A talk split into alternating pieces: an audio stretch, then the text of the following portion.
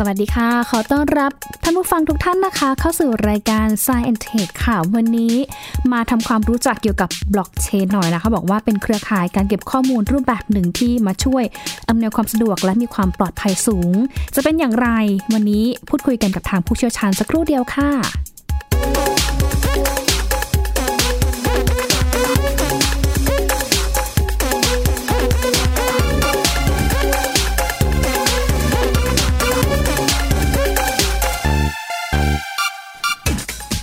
วันนี้นะคะเราก็จะมีการพูดคุยกันค่ะเรื่องของบล็อกเชนนะคะ ท่านผู้ฟังท่านไหนไม่รู้จักบล็อกเชนหรือว่าไม่รู้จักคำนี้ว่ามันคืออะไร ไม่ต้องกังวลนะคะ เพราะว่าวันนี้เรามาทำความเข้าใจไปพร้อมๆกันนะคะ เพราะว่าเราก็มาเริ่มต้นนับหนึ่งเหมือนกันนะอ้อจริงๆแล้วเนี่ยบล็อกเชนเนี่ยมันใช้ทำงานอะไรได้บ้างบล็อกเชนคืออะไร มีเงื่อนไขการทำงานอย่างไร แล้วก็มีข้อดีข้อเสียอย่างไร เอาแบบซักทุกอย่างคือเอาพื้นฐานที่ที่เราแบบไม่รู้เลยเนาะเดี๋ยววันนี้เรามาถามผู้เชี่ยวชาญกันทีละข้อกันนะคะ ฟังไปพร้อมกันนะคะรับรองค่ะว่าผู้เชี่ยวชาญท่านนี้อธิบายได้เคลียร์คัด แล้วก็อธิบายจากเรื่องยากๆ เรื่องที่เราไม่คุ้นเคยนี่แหละนะคะ ให้กลายเป็นเรื่องที่เข้าใจง่าย หรือระหว่างที่ฟังไปนะคะ ท่านผู้ฟังท่านไหน อยากจะมีคำถามเพิ่มเติม ส่งมาให้ที่ทางแอดมินพอดแคสต์ไทยพีบีของเราได้นะคะ เดี๋ยวเราจะรวบรวมคำถามจากท่านผู้ฟังทุกท่านเลยนะคะ ส่งไปให้ทางผู้เชี่ยวชาญตอบนะคะ มาคุยกันหน่อยค่ะเกี่ยวกับเรื่องของบล็อกเชนที่เขาบอกว่าเปรียบเสมือนกับเครือข่ายการเก็บข้อมูลรูปแบบหนึ่งนะ ที่ทุกคนเองก็สามารถที่จะเข้าถึงข้อมูลได้ พร้อมกันเป็นข้อมูลเดียวกัน แล้วก็เป็นข้อมูลที่เขาบอกว่ามีความปลอดภัยค่อนข้างสูงทีเดียวนะคะ เดี๋ยวมาพูดคุยกันเพิ่มเติมค่ะ กับพี่หลามที่รักปุณปรีชา หรือว่าพี่หลามจิโกไอทีผู้เชี่ยวชาญทางด้านเทคโนโลยีนะคะ สวัสดีค่ะพี่หลามค่ะ สวัสดีครับพี่หญิงสวัสดีครับคุณผู้ฟังครับ ค่ะ เอาแรก ๆ เลยนะคะ หลาย ๆ ท่านรวมถึงหญิงเนี่ยอาจจะไม่คุ้นเคยกับคำว่าบล็อกเชน จริง ๆ แล้วเนี่ยบล็อกเชนเขาคืออะไรกันแน่คะพี่หลาม เอ่อเราก็จะได้ยินคำว่าดอกเชนกันมาสักประมาณสองปีสามปีได้แล้วนะครับ ค่ะ จริงๆดอกเชนเริ่มต้นก่อนหน้านั้นยาวนานพอสมควรนะฮะมันก็เป็นเอ่อระบบจัดเก็บข้อมูลนะฮะเป็นวิธีการเขียนข้อมูลแบบหนึ่งนะฮะถ้าจะให้อธิบายแบบให้ทุกคนเข้าใจง่าย ๆ เนี่ย มันคล้ายๆกับการล็อกไฟล์อะครับ อืม ค่ะ เวลาเราเวลาเราจะรักษาความปลอดภัยให้กับข้อมูลชุดหนึ่ง เราก็ต้อง encrypt มันใช่ไหมฮะ encrypt หรือเข้ารหัส อืม ค่ะ ทีนี้เราก็ encrypt ข้อมูลชุดนี้ด้วยความเข้มข้นสูงสุดที่มนุษย์จะพึงทำได้ก็คือ 256 บิต ค่ะ 256 บิตเนี่ย ถ้าจำเคยเคยจำตอนที่เป็นแลนซ์แบร์ได้อะ ค่ะ ค่ะ ว่าว่ามันก็ใช้หลักการเดียวกันในการล็อกข้อมูลเหมือนกัน อืม ถ้ามีใครสักคนหนึ่งจะมา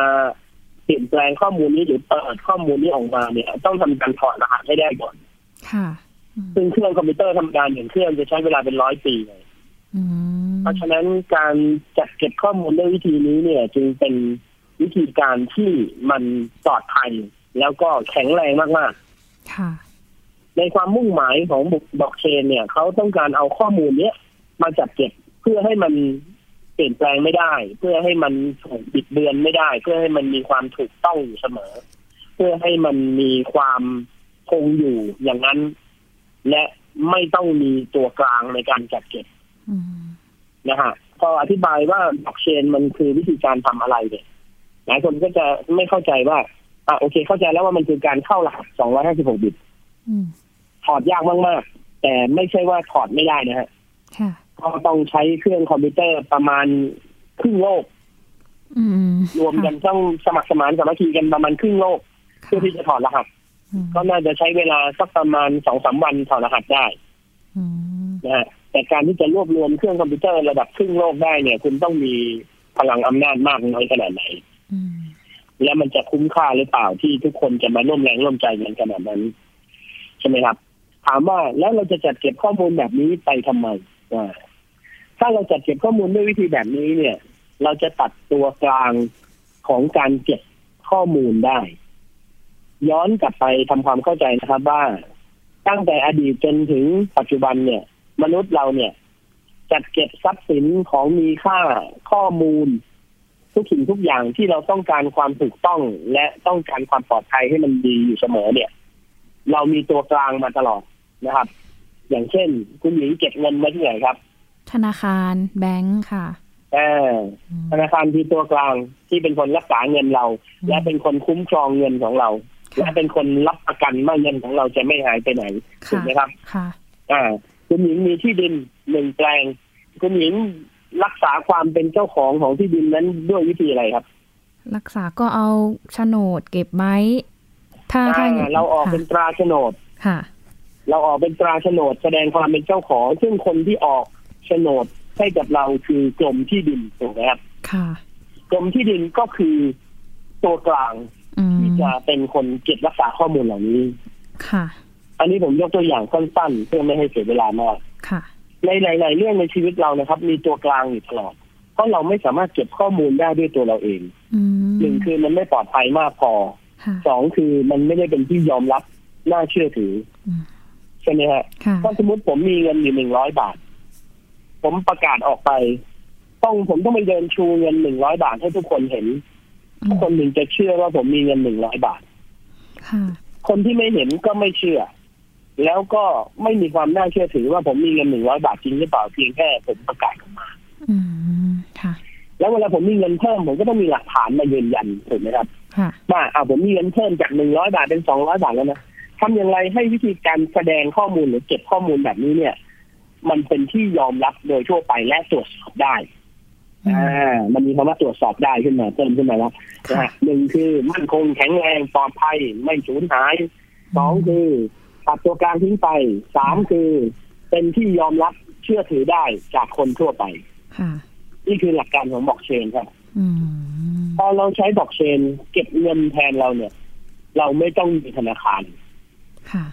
เราสามารถแปลงเงินเราเป็นดิจิตอลแล้วเราก็บอกว่าเฮ้ยนี่เรามีวอลเล็ตอยู่หนึ่งหนึ่งอันนะ แล้วเราก็สร้างข้อมูลขึ้นมาหนึ่งบล็อก บอกว่าผมมีเงินอยู่หนึ่งร้อยบิตคอยสมมติอ่าใช้เป็นสกุลเงินดิจิตอลแล้วกัน ผมมีเงินอยู่หนึ่งร้อยบิตคอยน์ผมสร้างบล็อกข้อมูลนี้ขึ้นมา แล้วผมก็โยนขึ้นไปบนอินเทอร์เน็ต ให้ทุกคนมาตรวจสอบ อืม ทุกคนจะสามารถอ่านข้อมูลในกล่องนั้นได้ แต่ไม่สามารถเปลี่ยนแปลงได้ เพราะว่าไม่มีใครมีกำลังมากพอที่จะถอดรหัส 256 บิตเพื่ออีดิทมัน อืม สิ่งที่ทุกคนทำได้คือแค่อ่านข้อมูลว่าอ้าวนายคนนี้ได้ไปแลกเงินที่มันนี่เอ็กชแนนแห่งหนึ่งที่ได้รับการยอมรับนะ บนอินเทอร์เน็ตเขาเปลี่ยนจากเงินสกุลนาหอกเป็นเงินดิจิตอลเท่ากับหนึ่งร้อยบิตคอยตรวจสอบปั๊บเนี่ยมีคนมาตรวจสอบเรียบร้อยโอเค คนที่เขาสแตมป์ตาว่าแอดทูปว่าจริงคนคนนี้จะได้ค่าธรรมเนียม อืม จะได้ค่าธรรมเนียมนะฮะเสร็จแล้วก็มีคนอื่นๆมาสแตนมาสแตนมาสแตนอีกถ้าคนเป็นแสนแสนๆเป็นล้านล้านๆคนมาสแตนข้อมูลนี้ ข้อมูลนี้ก็จะได้รับการน่าเชื่อถือขึ้นมาทันที ถูกไหมอะ อืมค่ะค่ะ เพราะว่าข้อแรกคือมันเปลี่ยนแปลงไม่ได้ มันแก้ไขไม่ได้ ค่ะ ใช่ไหมฮะมันแก้ไขไม่ได้ในเมื่อมันแก้ไขไม่ได้มันก็เปลี่ยนแปลงไม่ได้เพราะเปลี่ยนแปลงไม่ได้เนี่ย ถ้าเรามีคนยืนยันความถูกต้องมากพอมันก็น่าเชื่อถือแล้ว แล้วเงินตัวนี้ไม่ต้องไปอยู่ที่ธนาคารเลยอยู่กับเรานี่แหละครับอยู่บนอินเทอร์เน็ตนี่แหละครับ อืมค่ะ เราจะไปเบิกที่ไหนก็ได้ อืม ถ้าเกิดวันใดวันหนึ่งมีสงครามโลกขึ้นมา แล้วธนาคารระบบธนาคารล่มสลาย ถึงตอนนั้นคนที่ฝากเงินไว้ในธนาคารทั้งหมด ก็จะสูญหายเงินของตัวเองไปทั้งหมด ไม่สามารถถอนกลับมาคืนได้ แต่ถ้าเงินเราอยู่บนบล็อกเชนเงินจะติดตัวเราไปตลอดอยู่ในวอลเล็ตนั้น ไม่หายไปไหน อืม ไม่มีใครมาทำลายหลักฐานได้ด้วย เพราะว่าข้อมูลเหล่านี้มันถูกก๊อปปี้เป็นล้านล้านเป็นร้อยล้านชิ้นกระจายอยู่ทั่วอินเทอร์เน็ตทุกคนที่เอาเอาข้อมูลเราไปเพื่อที่จะไปตรวจนะเขาเรียก verify ค่ะ คนที่เอาข้อมูลเราไปตรวจเนี่ยเขาก็จะมีหนึ่งชุดอยู่ในตัวเขา อืม เพราะว่าเขาเขาต้องมีหลักฐานในการที่เขาจะได้ค่าธรรมเนียม อืม เขาก็ต้องเก็บข้อมูลไว้หนึ่งชุดของเขา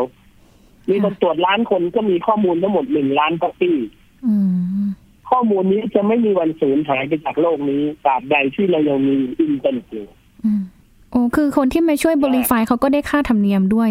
เป็นเงินค่าธรรม ถูกต้องครับอ๋อนคค่ะ คนที่มาช่วยเวลิฟายจะได้ค่าธรรมเนียมถามว่าค่าธรรมเนียมได้จากใคร ค่ะ ก็ได้จากการที่เราโยนข้อมูลขึ้นไปบนบล็อกเชน เสร็จแล้วเนี่ย ข้อมูลนี้เนี่ย การที่คนจะมาตรวจสอบมันเนี่ยนะฮะมันก็จะมีหน่วยงานที่เออจริงๆไม่เรียกว่าตัวกลางนะครับ จริงๆในในหนึ่งถังข้อมูลเนี่ยการเขียนข้อมูลบล็อกเชน มันก็จะมีค่าเขียนอยู่ อืม เป็นการสร้างขึ้นมาเนี่ยมันก็จะมีมูลค่าของมันอยู่ ค่ะ ใช่ไหมฮะ ค่ะ แล้วไอ้คนที่จ่ายมูลค่านั่นแหละจะเป็นคนจ่ายค่าธรรมเนียมให้กับทุกคน ซึ่งมันจะเป็นเศษส่วนเล็กๆครับ ค่าธรรมเนียมมันน้อยมาก แต่ อืม มันง่ายมากที่จะทำ อืมค่ะ ในหนึ่งคืนเนี่ยเราตั้งเครื่องคอมพิวเตอร์ทิ้งไว้ เราเปิดโปรแกรมอ่าบอกเชนขึ้นมาหนึ่งหนึ่งโปรแกรม แล้วเราก็ให้อินเทอร์เน็ตเนี่ย วิ่งไปหา คนที่ต้องการเวล i f y ข้อมูล ค่ะ เราก็ไปเวลิฟายเวลิฟายคืนหนึ่งเราเวลิฟายได้เป็นร้อยร้อยๆข้อมูล เราก็อาจจะได้เงินมาสักประมาณห้าดอลลาร์สิบดอลลาร์ อืม ต่อคืนหนึ่ง ค่ะ อืม คือเงินที่ได้มันได้น้อยมากนะฮะ ค่ะ แต่ว่ามันก็สร้างรายได้ได้โดยการทำเป็นจำนวนเยอะ อืมอันนี้ใครจ่ายนะคะ พี่พี่น้ำค่ะ ๆ ค่าธรรมเนียม คนที่เขียนข้อมูลขึ้นไปอ่าคนที่เขียนข้อมูลขึ้นไป คือเขาจะต้องจ่ายค่าธรรมเนียมขึ้นไปหนึ่งหนึ่งเขาจะต้องสร้างข้อมูลเนี่ยเขาต้องจ่ายเงินในการสร้างข้อมูลขึ้นไป อ๋อ แล้ว มัน ก็ ไม่ใช่เขียนฟรีๆอ่า อืม มันไม่ใช่เราเขียนขึ้นไปฟรี ค่ะ ๆใช่ไหมฮะ อืม อ่าก็อาจจะผ่านผู้ให้บริการอะไรสักอย่างหนึ่งแล้วจ่ายเงินไว้ตรงนั้นแล้วตรงนั้นจะเป็นคนจ่ายเงินให้กับทุกๆคนไป อืมเหมือนกับเอาเงินที่เราไปจ่ายค่าธรรมเนียมในการเขียนข้อมูลเนี่ยไปแจกให้กับคนที่มาช่วย verify ใช่ ข้อมูลเราด้วยให้ไปเที่ยวมันมีความจำเป็นไหมคะ ใช่ ที่บล็อกเชน ข้อมูลบล็อกเชน แต่ละบล็อกเนี่ย จะต้องมีคนมาช่วย verify ไม่มีได้ไหม แต่ถ้าเป็นข้อมูลจริงอะไรเงี้ยมันมันได้ไหมคะเป็นไปได้ไหมมากน้อยแค่ไหนคะ คือคือมันจะมีคนที่มองหาการเวลิฟายทำเป็นอาชีพ มค่ะ เยอะแยะมากมายครับ มันจะมีข้อมูลหลั่งไหลวิ่งไปวิ่งมาอยู่ตลอดเวลา ถ้าเราไม่เวลิฟายเราก็ไม่ได้ตังค์ อืม ค่ะ ทุกข้อมูลที่ผ่านมาเนี่ยยังไง มันก็มีคนหยิบไปเวลิฟายอยู่แล้วครับ เพราะว่า อืม มันไม่มีประโยชน์ที่เราจะไปเลือกว่า อันนี้เราไม่ทำนะ อันนี้เราไม่ท อืม ค่ะ ำนะ มันก็ได้ทั้งสองฝั่ง เมื่เวลิฟายแล้วเนี่ย มันก็ใช่ในการเวลิฟายมันก็มีถูกมีผิด ค่ะ สมมติผมสร้างข้อมูลเท็จขึ้นมา ค่ะ สมมติผมสร้างข้อมูลเท็จขึ้นมา ผมบอกว่าผมมีเงินหนึ่งร้อยแล้วอีกวันหนึ่งผมบอกว่าผมมีเงินสองร้อยโดยที่ผมไม่มีหลักฐาน อืม ว่าผมได้มาเพิ่มอีกหนึ่งร้อยบาท จากไหนก็ไม่รู้ แต่ผมก็โยนข้อมูลต่อขึ้นไปเป็นก้อนที่สองคือคำว่าบล็อกคือข้อมูลหนึ่งกล่อง เชนคือข้อมูลสามารถเชื่อมโยงกัน เป็นกล่องกล่องๆต่อเนื่องกันเป็นสาย ค่ะ แสดงว่าข้อมูลเนี่ย มันจะมีที่มาที่ไปตั้งแต่ต้นจนถึงปัจจุบัน อ่า ค่ะ ผมเริ่มสร้างบล็อกเชนชุดแรก ผมมีเงินหนึ่งร้อยบาท ผ่านไปเวลาสามปี ผมมีเงินเพิ่มเป็นหนึ่งล้านบาท คนที่มาเว r ิฟายข้อมูลเนี่ย จะสามารถตรวจสอบย้อนหลังกลับไปตลอดทั้งเชนนั้นได้ อืม ว่าตั้งแต่หนึ่งล้านจนถึงหนึ่งร้อยตั้งแต่วันเริ่มต้น ค่ะ ผมมีเงินเพิ่มขึ้นมาได้ยังไง อืม อ่า มันสืบสาวราวเรื่องได้ตลอดครับว่าเงินเหล่านั้นมาจากไหน เพราะฉะนั้นมันจะมีที่มาที่ไปและมันโปร่งใสอยู่ตลอดเวลา อืม คือตรวจสอบที่มาจากข้อมูลที่เรา verify ณปัจจุบันน่ะย้อนกลับไปว่าที่มาที่ไปเป็นอย่างไร ได้หมด อืม ได้หมด ไปจนถึงต้นขั้วของบล็อกเชนก็คือบล็อกแรกของข้อมูลชุดนั้น อืม คือถ้าเรา นถึงเรียกว่าบล็อกเชน อืมแสดงว่าถ้าต้นขั้วอันนั้นเนี่ยมันถูกมาตั้งแต่ต้น การที่จะ verify รอบหลังๆมาเนี่ยข้อมูลหลังๆ หลังจากนั้นเนี่ยมันก็น่าจะถูกต้องด้วยใช่ไหมคะ เพราะว่ามันก็เห็นที่มาที่ไปชัดเจน ตรงไหน แล้ว ที่มันผิด ค่ะ ตรงไหนที่มันผิดเนี่ย มันก็จะโดนสแตมป์ว่าผิด อืม แล้วข้อมูลนั้นจะไม่เป็นที่ยอมรับ ค่ะ แล้วบล็อกชุดนั้นก็จะถือว่าเป็นโมฆะไปเลย อืม เออ มันก็มีระบบเออ ก็มันก็สมเหตุสมผลของมัน อืมมัน ใช่ มันก็ ใช่ เออ มันเป็นทฤษฎีครับ ค่ะ มันเป็นทฤษฎี ค่ะ หนึ่งในทฤษฎีบล็อกเชนที่ถูกนำมาใช้แล้ว ได้ผลดีมาก ๆ ก็คือบิตคอย ค่ะ ยังไงคะพี่หลาม นะบิตคอยเป็นเงินสกุลดิจิทัลที่ที่ได้รับความนิยมมากที่สุดในโลกนี้ อืม สาเหตุที่มันได้รับความนิยมมากที่สุด เพราะว่ามันบริสุทธิ์ยุติธรรม ค่ะ และมันไม่มีไม่มีอะไรอะไม่มีเจตนาลมณ์ย่อยแอบแฝงอยู่ในนั้น อืมเค ค ย น ดู ที่สร้าง ค่ะ บล็อกเชนไอ้ยคนที่สร้างบิตคอยขึ้นมาคนแรกเนี่ย ค่ะ เขาสร้างเสร็จเขาก็ไม่ได้เป็นเจ้าของบิตคอยเลยแม้แต่อันเดียวครับ อ่าค่ะ เขาเขียนขึ้นมาด้วยกฎที่มันยุติธรรมมากๆเช่นเขาบอกว่าบิตคอยเหมือนทองที่ฝังอยู่ในดิน อื ไม่มีใครรู้ว่ามันอยู่ที่ไหน ค่ะ ใครขุดเจอคนนั้นได้ไป อ่า อันดับแรกหนึ่งคือยุติธรรม อ่า แสดงว่า ค่ะ เงิน แสดงว่าทรัพย์สินชุดนี้เนี่ย มันไม่ได้มีเจ้าของ อืมค่ะ อ่า ไม่มีใครแอบเอามาปล่อย แล้วก็มาหลอกให้คนมาขุด ช่ไหมฮะ ค่ะม อันเนี้ยคือไม่มีใครรู้เลยว่าอยู่ที่ไหน ทุกคนมีสิทธิ์เท่าเทียมกันหมด อืม สองมันมีจำนวนจำกัด ค่ะ ไม่มีเพิ่ม ไม่มีลดมากไปกว่านี้มีอยู่เท่านี้ แสดงว่าถ้าเป็นเงินดิจิทัลที่มีจำนวนจำกัดเนี่ย มันจะเป็นคอนเซ็ปต์เงินที่น่าเชื่อถือมากๆ เพราะว่า ถ้าเงินสามารถเพิ่มจำนวนหรือพิมพ์เพิ่มได้เรื่อย ค่ะ ๆมูลค่าเงินนั้นก็ไม่น่าเชื่อถือถูกไหมครับ อืม ใช่ค่ะ ใช่ อ่าเกิดเงินนี่มูลมีมูลค่าสูงขึ้นมาเอ้ยงั้นเราพิมพ์เพิ่มอีกยี่สิบล้านหน่วย อืม เงินมันก็จะลดมูลค่าลงไปทันที อื แล้วมันก็จะไม่น่าเชื่อถือทันที แต่ตราบใดที่เงินมันมีจำนวนของมันอย่างชัดเจน ค่ะ อ่าคนสร้างบิตคอยก็บอกว่า เรามี 22 ล้านชุด จบแค่นี้เลยไม่มีอีกแล้ว อืม แล้วข้อมูลถูกเขียนหนึ่งชุดเนี่ยถูกล็อกด้วย 256 บิต คุณต้องใช้เครื่องคอมพิวเตอร์จำนวนมหาศาลรวมพลังกันขุดถอดรหัสให้ได้ ใครถอดรหัสได้คนแรกคนนั้นได้เป็นเจ้าของไป แล้วราคาของบิตคอยก็ขึ้นอยู่กับราคากลไกตลาดแบบร้อยเปอร์เซ็น อืม ค่ะ ใช่ไหมครับขุดมาณเวลานั้นราคาสองแสนบาทต่อหนึ่งบิตคอยน์คุณก็ได้ไปสองแสนบาทเลย อืม เสร็จแล้วคนที่ขุดได้อาจจะไปร่วมมือกับคนอื่นๆ อีกเป็นหมื่นๆพันๆคน คุณก็ต้องไปจ่ายค่าส่วนแบ่งของทุกคน ให้ทุกคนได้ส่วนแบ่งตามนั้น อืม อันนี้ถ้าบล็อกเชนเนี่ย ส่วนใหญ่จะเป็นคนที่อยู่ในแวดวงบิตคอยไหมคะ ที่เขาใช้ประโยชน์จากบล็อกเชนอะไรอย่างเงี้ยค่ะ มันเอามาใช้แบบ ไม่ใช่ครับ เป็นแผ่นหลายค่ะ ต้องเข้าใจอย่างนี้ครับว่า ค่ะ บิตคอยน์แค่ใช้ทฤษฎีเดียวกันกับบล็อกเชน ใช้วิธีการเก็บข้อมูลแบบเดียวกันกับบล็อกเชน ค่ะ เพื่ออะไร เพื่อให้มันบริสุทธิ์ยุติธรรมมากที่สุดแค่นั้น ค่ะ บิตคอยน์กับบล็อกเชนไม่ได้เกี่ยวข้องอะไรกัน อืม แต่ใช้ระ เขา บบ แค่ใช้วิ ท ธี ฤษ เดียว ฎี กัน เดียวกัน ค่ะ อืม ครับ ใครเป็นคนคิดบล็อกเชน นำเมาบล็อกเชน ค่ะ ใครเป็นคนคิดบล็อกเชน โอ้โห คือเขาคิดได้ยังไงอย่างว่าแบบอึ้งในความคิดเขาเลย ผมไม่น่าจะทราบ ผม ค่ะ ไม่รู้เลยว่าใครเป็นคนคิด อืม มันมีมานานแล้วมันก็เหมือนมันค่อยๆก่อตัวขึ้นมา มัน อื มันค่อยๆสะสมความถูกต้องของมันขึ้นมา มันถูกปรับปรุงมาเรื่อย อืมมันก็เป็นวิวัฒนาการ ค่ะ เนาะของระบบการเก็บข้อมูลที่มันแบบ ๆ ต้องทำให้ ทีนี้เราเอา แข็งแงบล็อกเช ขึ้ นเนี่ย ค่ะ เอาไปใช้เก็บข้อมูลได้หลากหลายชนิดมากๆ ค่ะ นะฮะมันเอา มันเอาไปทำสัญญาก็ได้ มันเอาไปตรวจสอบความถูกต้องก็ได้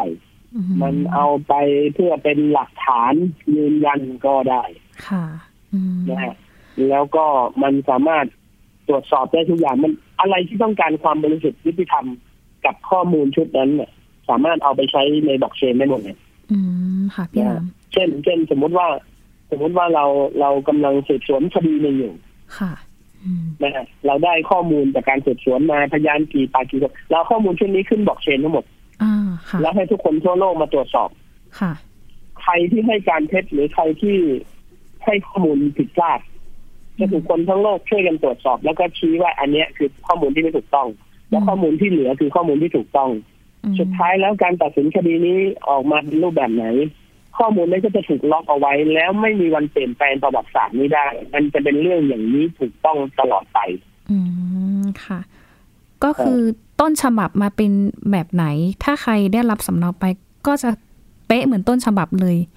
คือไม่สามารถที่จะ ถูกแบต้บองครับ ปลอมแปลงหรือว่าบิดเบือนข้อมูลนั้นได้ อืม ใช่ อืม สมมติว่าคุณหญิงให้ใครกู้สักคนหนึ่งทำสัญญา ค่ะ เราเอาสัญญานี้ขึ้นบล็อกเชนเลยให้ทุกคนช่วยรับรู้และยืนยันข้อมูล อืม คนคนนั้นเนี่ยถ้าไม่จ่ายเงินให้คุณหญิงจนครบ ไม่ว่าเขาจะหนีไปอยู่ที่ไหนของโลกนี้เขาก็ยังเป็นหนี้คุณหญิงอยู่ แล้วก็สามารถตรวจสอบได้จากทุกมุมของโลก ค่ะ ถ้าเราทำสัญญาขึ้นมาเป็นภาษาไทย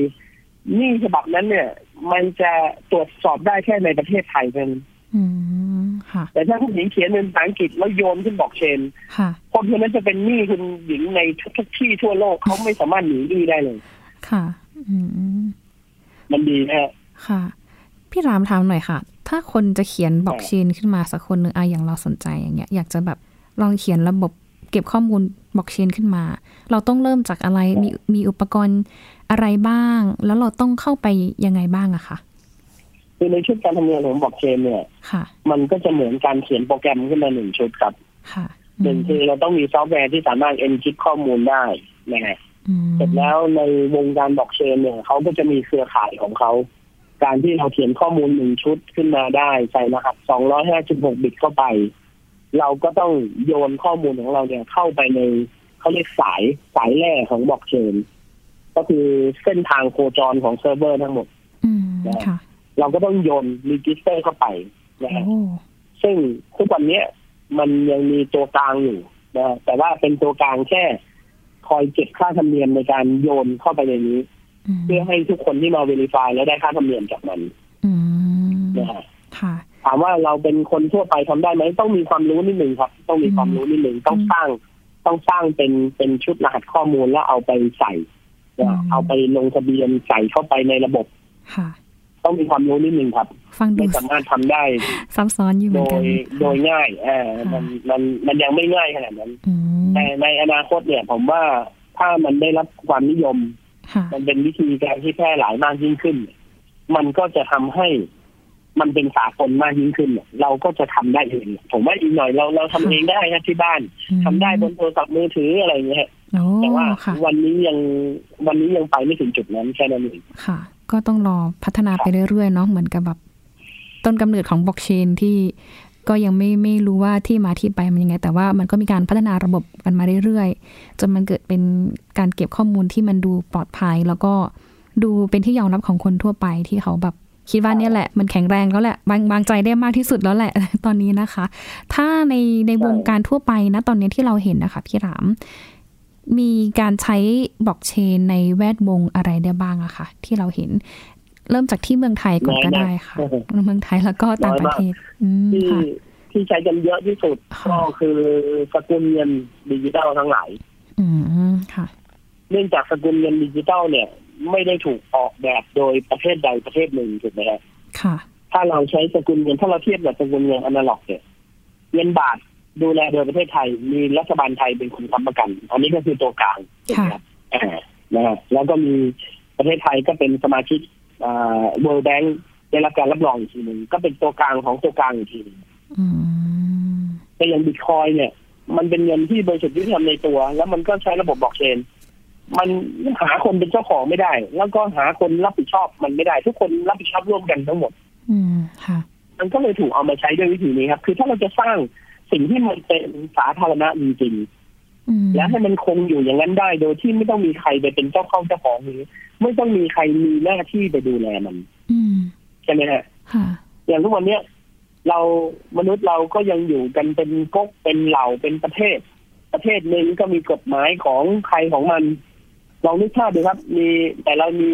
อินเทอร์เน็ตที่เราสามารถข้ามพรมแดนได้ ลองนึกภาพดูนะครับคุณหญิงถ้า คนจีนอยู่เมืองจีนทำผิดกฎหมายโดยการเล่นอินเทอร์เน็ต ส่งข้อมูลมาทางอินเทอร์เน็ต แล้วมาหลอกลวงคนไทย อันนี้ผมยกตัวอย่างนะ ขอโทษนะถ้าผมไปไม่ได้หมายถึงว่าผมจะไปว่าคนจีนนะ ค่ะ ต่างชาติทักชาติ หลอกลวงคนไทย ะ ที่อยู่ในเมืองไทยผ่านอินเทอร์เน็ตอ่า อืมค่ะ เวลาคนไทยไปแจ้งตำรวจนะปอทเนี่ยป้องกันปราบปรามทางอินเทอร์เน็ตอะไรเนี่ย ไปแจ้งปอทถามว่าปอทไปจับคนจีนที่อยู่ประเทศจีนได้ไหม อืม ไม่ได้อยู่ครับ ทำไมอะคะ เราอยู่ประเทศไทยเราใช้กฎหมายเนี่ยอยู่ในประเทศไทย กฎหมายประเทศไทยประเทศจีนไม่ได้ยอมรับด้วยนะ อืมมันคนละตัวกันอืม ต่อให้เราส่งบอกว่าเราติดต่อว่ามีเอ่อมีสนธิสัญญาส่งผู้ร้ายข้ามแดน เราไปบอกประเทศจีนว่าเนี่ยมีคนเนี้ยมาโกงคนในประเทศไทย คุณช่วยส่งตัวคนนี้มาดำเนินคดีในประเทศไทยได้ไหมเขาก็ดูแลปกป้องคนของเขา อืม ด้วยกฎหมายเขาเช่นกัน อืมค่ะ ใช่ไหมฮะ ค่ะ ยุ่งยากมากครับ อืมอืม การมีปัญหาด้วยกันระหว่างประเทศเนี่ย แต่คนสองคนสามารถมีปัญหากันได้ผ่านอินเทอร์เน็ตโดยที่ไม่ต้องเจอหน้ากันนะคนจากประเทศหนึ่งสามารถหลอกคนอีกประเทศหนึ่งได้ให้โอนเงินกลับไปเสร็จปุ๊บจะไปตามทวงยังไงเพราะกฎหมายประเทศนี้มันถูกขีดกั้นแค่เขตชายแดนประเทศเรา อืมค่ะ ขั้นตอนมีครับ ถามว่ามันผมคงไม่ได้พูดเกินไปว่ามันไม่สามารถดำเนินการได้มันได้ครับ แต่ถามหน่อย สมมติมีคนไทยคนหนึ่งถูกหลอกเงินประมาณห้าพันบาท ค่ะ ถ้าเราต้องทำตามขั้นตอนทั้งหมดเพื่อที่จะไปเอาคนจีนคนนั้นมารับโทษเนี่ยจากมูลค่าเงินห้าพันบาทเนี่ยมันจะคุ้มกันไหม อืม ค่ะ มันไม่คุ้มเลยครับ ขั้นตอนมันยุ่งยากกว่านั้นมากเดือดร้อนคนเป็นร้อยเป็นพัน ค่ะ ทุกคนก็จะหันกลับมาว่าห้าพันบาทอย่าไปเอาเรื่องมันเลย ในขณะที่ห้าพันบาทสำหรับคนคนนั้น มันอาจจะคือเงินที่จะเลี้ยงครอบครัวเขาทั้งเดือนเนี่ย อืม ความสำคัญของของเหตุการณ์แต่ละเหตุการณ์มันไม่เท่ากัน แต่ถ้าเรามีกฎหมายที่ถูกสร้างด้วยบล็อกเชน เป็นกฎหมายที่ถูกสร้างและยอมรับกันทั่วโลก กฎหมายฉบับเดียวสามารถดูแลคนทั้งโลกได้ นี่คือสิ่งที่ผมยกตัวอย่างให้ฟังว่ามันคืออนาคต อืมค่ะ แล้วทำไมณตอนนี้ หน่อย ค่ะ เท่าที่ดูดูๆนะคะ ยังไม่มีการใช้บล็อกเชนกันแพร่หลายหรือว่า ยังยังไม่เป็นที่ยอมรับกันแพร่หลาย หรือว่ามันเป็นแค่แบบระบบที่คนมีความรู้ในวงการนี้เขาเขาใช้กัน แต่ว่ามันยังไม่ได้แบบสร้างความเข้าใจกับประชาชนทั่วไปอย่างเงี้ยค่ะพี่หลามมองว่ายังไงคะทำไม ผ มัน ม ถึงยัง ผ ใช้ ม ไม่เย อ อะ ธิบายเรื่องนี้ได้ง่ายมาก ว่าทำไมถึง ค่ะ ไม่เป็นที่ยอมรับ ค่ะ ด้วยสองสาเหตุหนึ่งคือมันยังใหม่มากครับ อืมค่ะ ยังไม่มีใครทุกคนเนี่ย ทุกคนเนี่ยยังไม่เชื่อใจมันว่ามันบริสุทธิ์ยุติธรรมได้ขนาดนั้นจริงหรือเปล่า อันนี้คือเรื่องใหม่ เพราะคนยังมีความรู้เรื่องนี้น้อยสองคือคนที่จะตัดสินใจยอมรับสิ่งนี้อะทฤษฎีนี้อะคือคนที่เป็นตัวกลาง ค่ะ อืม เขาจะยอมรับสิ่งที่ทำให้เขาหายไปจากโลกนี้เหรอครับ ผมถามหน่อย อืมค่ะ ธนาคารจะยอมรับให้ทุกคนใช้บล็อกเชน แล้วทุกคนก็ไม่ต้องเอาเงินมาฝากธนาคารแล้ว แล้วธนาคารก็จะหายไปในวันหนึ่งข้างหน้าอยู่ดีๆธนาคารจะไปยอมรับเรื่องนี้ทำไมล่ะครับ อืมค่ะ ถูกไหมฮะ ค่ะ รัฐบาลประเทศหนึ่งเป็นคนออกสกุลเงินตราของประเทศนั้นมา รักษาความสมดุลของเงินสกุลนั้นให้มันมีมูลค่าสม่ำเสมออยู่ดีๆรัฐบาลจะไปยอมรับเงินสกุลดิจิตอลให้เงินของตัวเองหายไปทำไม ค่ะ คนที่เป็นตัวกลางแบบนี้เนี่ย โลกเรามีกี่ประเทศครับคุณหญิง ก็หลายประเทศเกือบทุกประเทศนะคะ อ่ะสมมติสมมตินับตามโอลิมปิก เรามี 171 ประเทศ ถ้าไปนับประเทศย่อย ค่ะ ๆ ที่เป็นชนเผ่า ค่ะ เรามี 170 กว่าประเทศ นี่ครับ เรามีคนกลาง 170 หน่วยงานที่คอยต่อต้านเรื่องนี้อยู่ครับ เพราะว่าเขาจะหายไปถ้าเรายอมรับระบบนี้ อืม ค่ะ คุยกันต่อนะคะว่าในอนาคตแล้วสรุปแล้ว บล็อกเชนจะเข้ามามีบทบาท หรือว่าเข้ามาเปลี่ยนแปลงชีวิตของมนุษย์อย่างไร ถ้าสมมติว่าวันหนึ่ง เขาถูกนำมาใช้อย่างแพร่หลาย แล้วเข้ามาเนี่ยจะมาแทนที่ใคร ใครจะหายไปบ้าง ติดตามได้นะคะ กับ Science Tech เทปต่อไปนะคะ ช่วงนี้ยิงกับพี่หลามต้องลาไปก่อนนะคะ ช่วงไหนที่ฟังไม่ทันหรือว่าไม่เข้าใจ ไม่เคลียร์ตรงไหนก็ส่งคำถามกันเข้ามาได้ที่พอดแคสต์ไทย PBS ค่ะ เทปนี้ลาไปก่อนนะคะ สวัสดีค่ะ